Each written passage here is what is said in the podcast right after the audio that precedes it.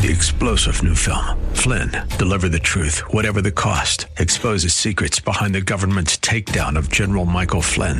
Flynn knew what the intel world had been up to. He ordered the first audit of the use of contractors. This set off alarm bells. He told the truth. He was the most dangerous person for Donald Trump to hire. They had to get rid of Flynn. Flynn, deliver the truth, whatever the cost. Available now. Watch it today. Go to salemnow.com. Salemnow.com. And now back to Lifeline with Craig Roberts. When you think of it, so much of life has become temporary. There are those of us with a little bit of gray around the temples, old enough to remember the fact that, well, today, no longer do you collect gold watches after, say, 25 or 30 years of service to one company. We no longer raise families and retire in the same home where we spend ultimately 50 or more years in. And our marriages, well, they no longer make it to what was once a typical golden anniversary. Many of these challenges in the way life has changed, particularly related to marriage, goes down to one core issue that it's becoming increasingly more challenging under the changes in society today to establish and maintain solid marriage relationships. But before we completely give up hope, there are some important key steps that you can today implement in your married life to change things around in a most dynamic and God honoring fashion. Joining me now is Dr. Greg Smalley, Executive Director of Marriage and Family Formation at Focus on the Family. And Dr. Smalley, great to have you on the program. Hey, Craig, thank you so much for having me today. Well, isn't it amazing how uh, so much of life in just, uh, you know, maybe a generation or two has changed so dramatically? Remember Dad working for the same company for 30 something years. They still live in the same house that I was raised in when I was a kid. And today, all of this has changed. We don't keep our jobs as long. We don't live in the same house as long. And sadly, we don't stay in marriages as long either. Yeah. It, it's true. And I tell you what, you know, way back in the 70s through the, the I, I think the, one of the biggest things is the whole no fault divorce. And, uh, I, I don't think people really realize, um, how much that has really hurt us.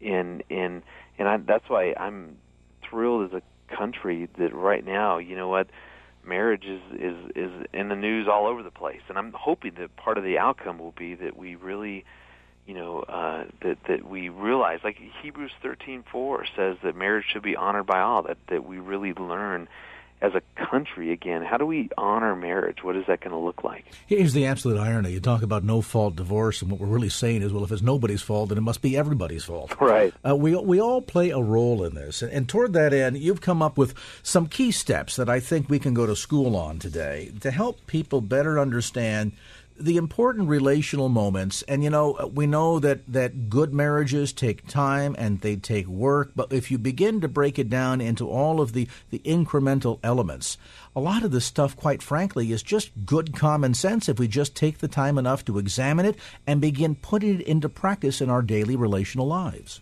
Absolutely. You know i i I believe one of the best things that we can do for our marriage is that we've got to learn how to work through and manage conflict you know, there's a lot that we need to do for marriage, but if we started there, because it's inevitable, it's going to happen. You know, you can't take two people, you know, who have different personalities and genders and, and all these things and, and expect that they're not going to bump into each other, that they're not going to, you know, have conflict, they're not going to hurt and, and, and, and wound each other. And, and and the problem that I see is that so many people are, uh, you know, are afraid to go through conflict. They avoid it. They sweep it under the rug. They they they want to ignore it. And and the truth is that conflict can be used in our marriage to strengthen our marriage. That's when I get to learn more about my wife, her feelings, her needs. I get to learn more about myself, you know, and you know maybe it it shows something's going on in our marriage that needs to change. I mean, conflict really is a good thing if we can learn how to do this in, in, in a healthy way. And, and, this is so key because what you're suggesting then, Dr. Smalley, is that, in, and oftentimes we'll couch this in terms of, well, I can't get along with my wife because, and we, you know, we'll pile a bunch of baggage there or, or the husband, whatever the case might be, suggesting that there's some sort of a, a personality defect here. But what you're really talking about, and I took note of the fact you didn't say avoid conflict. You said manage it, right. be able to work through it. So this isn't a, a personality defect, it's a skill deficit. Right, absolutely. Yeah, because I think a lot of times we use the phrase even conflict resolution. And I don't know about you, but I don't, I, I don't think the goal is to try to figure out some resolution so much as it is the process. Can we develop a process that we can use anytime conflict comes up? So whether we resolve it or not, it's not the issue. I think it's how we do it. And unfortunately, most couples do this in a way that just doesn't work. And one of the biggest things that I see with couples is that we're taught to when we get into an argument, when we get hurt, when there's a problem, that we need to just hang in there and power through it and try to talk it through. And I think that is the biggest and worst advice that you can you can give a couple because one I don't think it works. When when you're hurt, when you're wounded, when you're upset, when you're frustrated with your spouse, what I think is going on is you get these buttons of yours, these emotions get pushed, these buttons get pushed, and then your your heart literally kind of closes, you shut down, and then you just start reacting. And and and in that mode, there is no way that you're listening. You're not able to hear. You're not able to understand. And that's why when people are in an argument, they need to kind of separate from each other. They need to take a break, a time out from each other. But I'm telling you, Craig, we're not taught to do that. We are taught to try to power through it. Don't let the sun go down in your anger. I mean, it's it's setting people up for massive failure. And that's really what what I did in the book was to try to show you here's a process because I what, what I love is that if you take a break and work on you first, you need to learn how to get your heart back open. Because when people have open hearts, we're able to talk all day long. And this is so key because you know I would imagine in, in your role as executive director of the Marriage and Family Formation at Focus on the Family, you're hosting a nationally syndicated radio talk show. You've got patients, you've written books, the whole nine yards. Yeah. That you talk and hear from people all the time. This whole issue of conflict it sounds to me that this is this is perhaps then less about conflict. At the end, it it's not this major difference between the two of us. In fact, we both both sides of the marriage really want the same thing, don't we? That is to to to the, the right to be heard and the need to hear. Right. We want the, you know people want connection. We want we want to be connected. We want intimacy. You know, we we want to be heard, understood, listened to, like you were talking about. And it's just sadly what happens is that in that moment that we're hurt or in conflict or whatever it is, that that we're, we're, we we are just taught to tr- keep trying to to push through that, and and and it doesn't work. That's why one of my very favorite verses is in Matthew seven two through five. It says, "Why do you look at the dust in your brother's eye and pay no attention to the log in your own eye?" And I love that the scriptures give an order. It says, first, first, get the log out of your your own eye, then you can see clearly. In in how I relate that back to conflict is saying, okay, when when you're in the middle of an argument, you have to understand that your heart has now closed. You are shut down. And when you are shut down, you are more likely to, to react, to say things, to do things, to retreat, you know, in, in a way that, that's not going to help you get to where you want to be. Therefore, quit trying to talk this through first.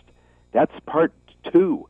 Part one is that I need to go off by myself and and figure out what is going on. I need to let my emotions settle down.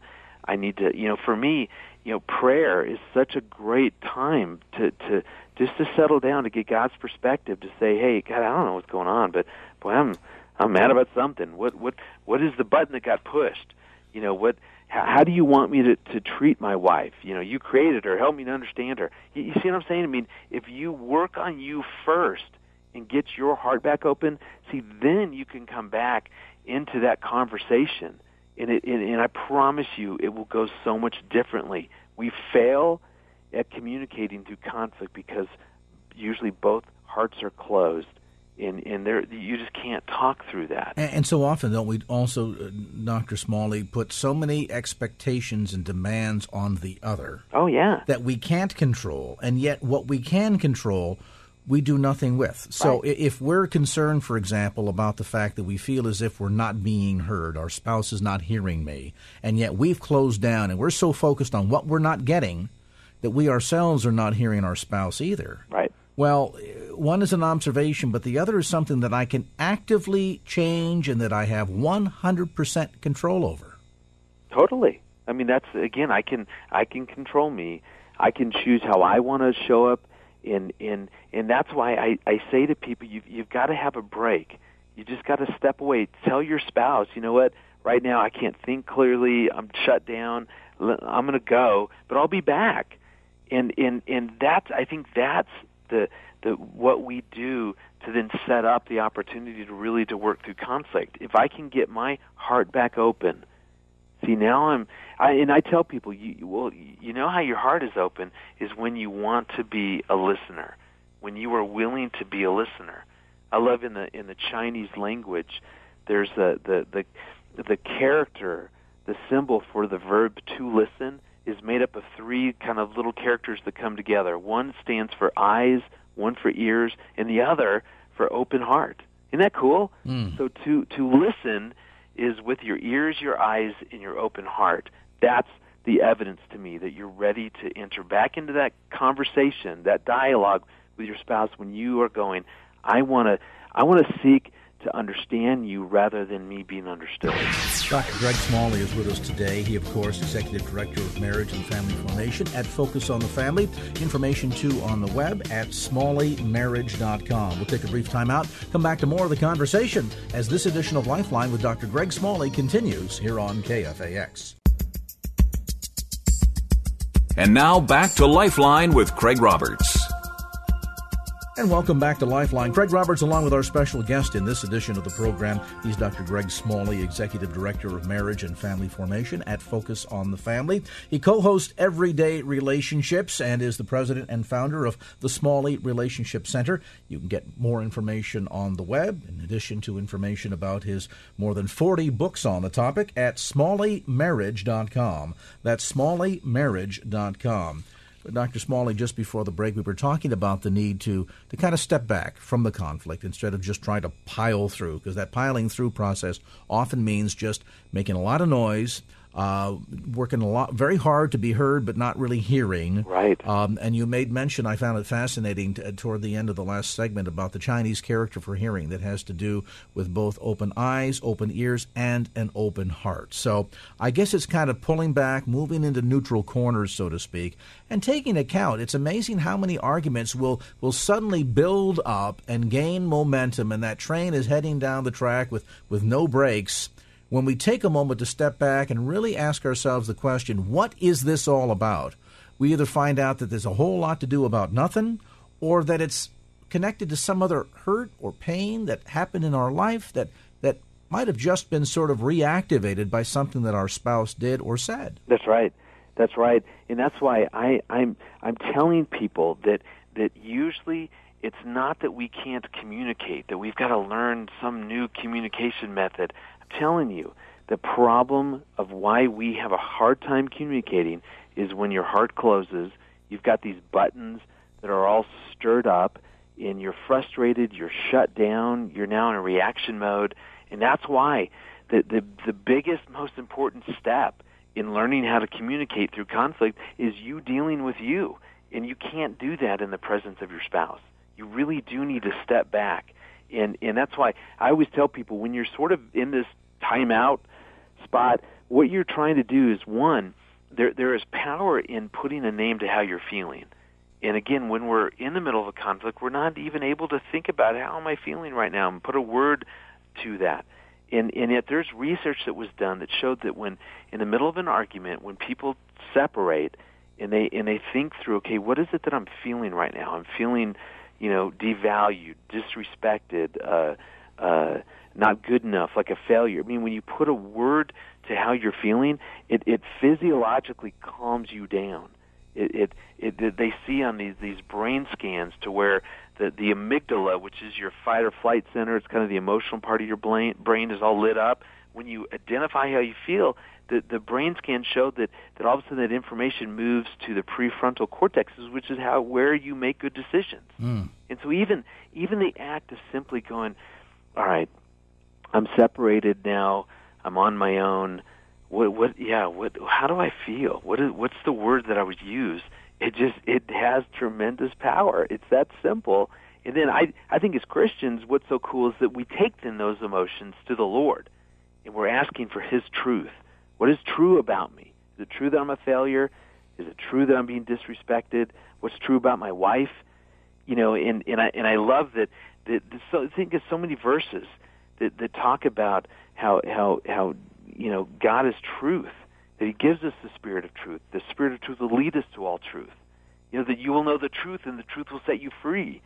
And that's what I I love. You when you're then able to do that, you now can come back in and just do what you were born to do, which is you can talk through things with your spouse when you're calmed down and your heart's open. And you know, it at really the end of that simple. And at the end of the day, reopening those lines of communication or sometimes establishing them for the first time as much as that seems to be uh, particularly intimidating particularly for us guys that don't do a real good good job emoting uh, and we, we, we get very intimidated by this idea in that sense that well my wife does all the talking and I do all the listening things of that sort you've put together a list of five daily relational moments that I think Dr. Smalley really go a long way toward teaching us just how easy it can be to communicate at that level so that the needs are getting met by, by both sides of the of the couple.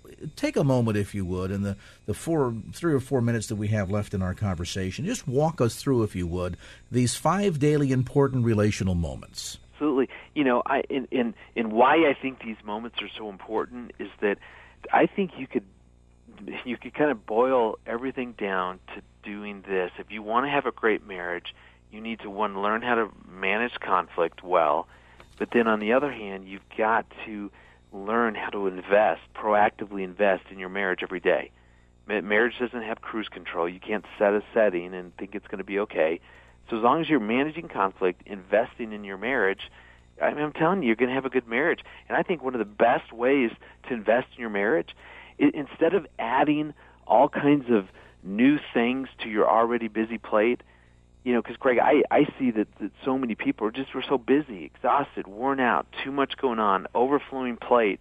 That when I tell people, hey, instead of adding, you know, five more things that you need to do now for your marriage, what if we just looked at what's going on every day and take advantage of those? Use those everyday moments to strengthen your marriage. For example, every day you're going to leave leave the house, you know, during the work week. How you choose to leave your home can either strengthen your marriage or take away from your marriage. And and and what we know is if you take a moment and just you know, let's say you you pray for your spouse, you encourage them, and and and give each other a kiss goodbye, that right there you've strengthened your marriage. That should take no more than ten seconds. See, you're not adding something else. You will leave the house. How you choose to leave can can strengthen your marriage. You're going to return home. You know, you, how you come home and re-enter your house in the evening can be used to strengthen your marriage or not. So when I come in, do I beeline for the TV? Do I beeline for the kids? Or do I walk up to my wife and say, hey, great to see you. You know, love you. Give her a kiss. Can't wait to spend time with you tonight. You mean just something that simple. Again, not add, you don't add anything. You're going to walk into your home. Just walk into your home in a way going to strengthen your marriage. Every you're going to fall asleep at some point. How you say goodnight to your spouse can strengthen your marriage. Simply taking 30 seconds to pray for your spouse, to thank him or her for something they did throughout the day that you appreciated. Thanks for hey picking up my dry cleaning today. That was a big help. I mean, you see what I'm saying? It's just it's it's identifying some key moments. You know, during the day as we're gone, you know, can I not send a quick little text message to my wife? I mean, I'm going to be gone. Why not just send her a text message and and just tell her I love you, thinking about her. I actually did this the other day, and accidentally, I mean, I got into sort of this this crazy little message to my wife, sent it to my boss by mistake. And so he texted me back going, please tell me this was meant for your yeah, wife. I love you thinking about you. Absolutely. and I said, no, it was for you. But uh, that made our meeting awkward. But anyway, but you see what I'm saying? I mean, there, there are moments. You know, for you, the moment might be um, we're, we're taking our kids to their sporting practice. You know, well, can you use that to, to ask each other questions? You can listen to the radio. You can do a bunch of stuff. You can be on the phone. Or we can ask each other – just some some great questions. Hey, you know what? You know how today go? How are you feeling? How are things going between you and the kids? You know, what's one thing God's teaching you as a plate? You see, there there are moments that go on that I think most of us just let these moments go by, and and and let's take those back and use them as things that can really strengthen our marriage. And of course, the irony is, it doesn't take a lot of time. It doesn't take a very little min- min- minimal amount of effort. It, it's simply giving a greater sense of importance to our spouse, to a sense of honoring them and valuing them. And what's the old saying? It's, you know, it's the little things in life that count. Right. And it would be amazing to see how far. And I would just, I want to challenge both the ladies and the men in the audience. Try it. Oh, you don't understand how difficult things are in my marriage right now purpose in your heart today to start tomorrow. When you get up in the morning, compliment your spouse. Honey, I'm glad that uh, you're my spouse. I hope you have a great day. Um, speak words of encouragement into their life as you know your husband is going off and you know he's got the big meeting today. Say some words of encouragement. Stop at the door for a minute guys before you're leaving and saying honey i know it takes a lot of time and energy to to maintain this household. I know you've got a big agenda today. You got to take the kids to soccer practice and you've got a doctor's appointment. You got to go shopping and all these things. I just want to let you know i value you and i recognize and appreciate the hard work that you do in creating such a loving home for us. Wow, how far that will go. And then, as Dr. Smalley points out, look, even the guys, we got time to check the box scores in the middle of the day. Send a quick text. Try not to send it to your boss, though. and, and, let, and let your spouse know, thinking of you, babe. I hope you're having a great day. Can't wait to see you tonight. When you arrive back home, pause for a moment. You realize that your spouse, if she's been home all day, uh, maybe young kids in your family, she's been really deprived of any adult communication. She's she's eager to connect with you. You, on the other hand, you've been out in the working world all day long. You don't want another conversation. Find a moment, if you can, between the two of you to just acknowledge each other and each other's needs for a moment. And then finally, as you end the day, uh, to show a sense of gratitude and appreciation, a moment in prayer together, and if you implement these steps, I think you'll see an amazing turnabout in your marriage relationship. Dr. Greg Smalley, Executive Director of Marriage and Family Formation at Focus on the Family. More information, too, on the web at his website, smalleymarriage.com. And uh, Dr. Smalley, thanks so much for the time today. Oh, Craig, my pleasure. Thanks for all that you're doing to encourage marriage. You bet. Keep up the good work on your end as well. There's Dr. Greg Smalley from Focus on the Family. Opinions expressed in the preceding program do not necessarily represent the views of the ownership, staff, or management of KFAX. Copyright Salem Communications, all rights reserved.